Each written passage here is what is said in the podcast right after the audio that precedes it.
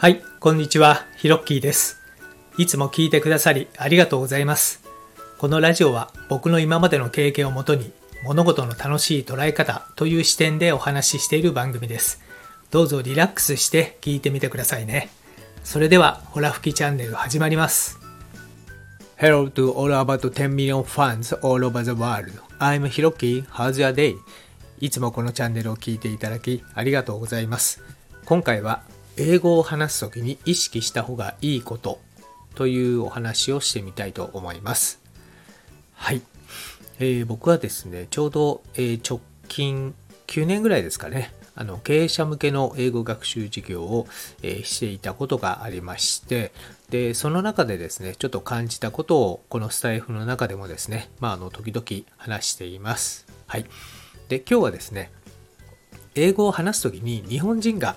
意識した方がいいことということについて一つだけお話ししてみたいなと思います。結論から先に言いますと、英語はですね、日本語の感覚で捉えない、話さないということですね。え英語の場合はですね、結論が先になります。なので、例えばプレゼンテーションですとか、あと国際会議の場でもですね、結論をもう先に言う。で、えー事例がいくつかあって、えーなので、えーもう一回こう結論を言うみたいなですね、本当に簡単に言うと、まあそういう構造になってるんですけれども、で、あの、実際ですね、英語学習をじゃあ進めていくときにですね、あの、最終的におそらくなんですけども、日本語の感覚で英語をずっと学習していっちゃうケースが非常に多いんじゃないかなと思います。なので、まあもう今までいろんな英語スクールのですね、先生の授業も僕もですね、被験者として、まああの、受けてきたんですけども、この辺りあまり言ってる先生もですね、えーいなかったんですよね。で、後々、例えば英文の構造であるとか、まあ、プレゼンテーションのね、えクラスの時に多分初めて触れているケースが多いんじゃないかなと思うんですけれども、英語を学習する前の段階でですね、こういうこの英文の構造っていうのは、こう踏まえてからやっていくと、だいぶこう効率的にですね、英語学習も進むんじゃないかなと思います。もう本当にあの英語というのは日本語ともう真反対にあるですね、あの言語なんですよね。ということは、その外国の方、えー英語話者の方からにとっても、この日本語、まあ、ないしは中国語、韓国語っていうのはもう真反対という認識です。なので、非常に学習に時間がかかるし、えー理解もなかなか遅いというのが、まあ一般的にあるんですけれども、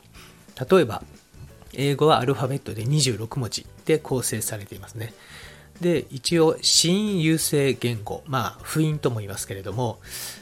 えーまあ、いわゆるこの音、音のない、母音がない、えー音、えーかすれ音とかですね、そういったものが非常に多い言語ですね。で、日本語は逆に、えー漢字、カタカナ、ひらがなということで、まあ、多様な表現がありますし、えー母音優勢言語、これあの、世界、えー約6000言語ある言語の中でも、本当に、えー数少ないですね。あとはポリポリネシア語とか、そこら辺だけだったと思うんですけども、母音優勢言語。音の一つ一つに、あいうえおというですね、え母音がついているという言語なんですね。なので、それだけ見てもですね、言語の作りが全く違います。あと、文法上でもそうなんですよね。英語は結論が先ですね。I play the piano ということで、もう、えーピアノを弾くっていう、えーこの弾くっていうですね、この動作、えー結論っていうのが先に来ますよね。え日本語は、えーと結論が先になるんですよね。目的語が先に来ます。はい。なので、非常に英語と日本語の言語はもうまるで違うというふうに認識して、こう、英語を、こう学んでいくとですね、最終的に、英語の感覚でこう話すという、認識にもですね、まあ、たどり着きやすいんじゃないかなと思います。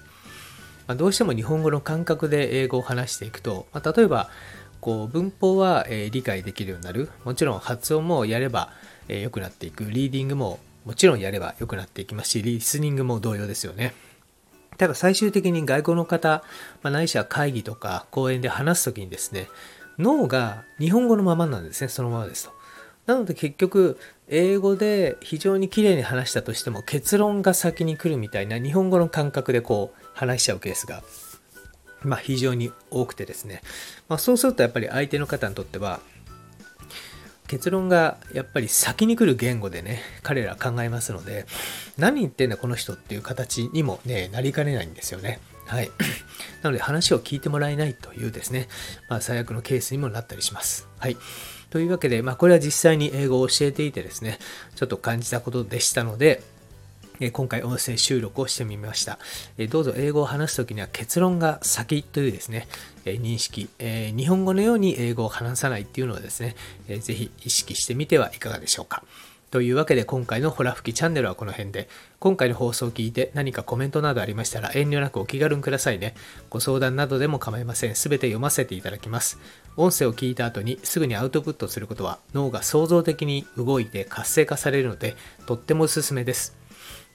コメントを入れたり、ブログに書いたり、誰かに話したり話したりなど、ぜひやってみてくださいね。また、この配信内容は自分のものとしてシェアしていただいて全く問題ありません。どうぞアウトプットをいろいろ楽しんでみてください。このラジオを引き続き聞いてみたいと思われましたら、どうぞ躊躇なくフォローボタンを押してくださいね。最後までお聴きいただきありがとうございました。それではまたです。Thank you for listening to the end. Let there be prosperity.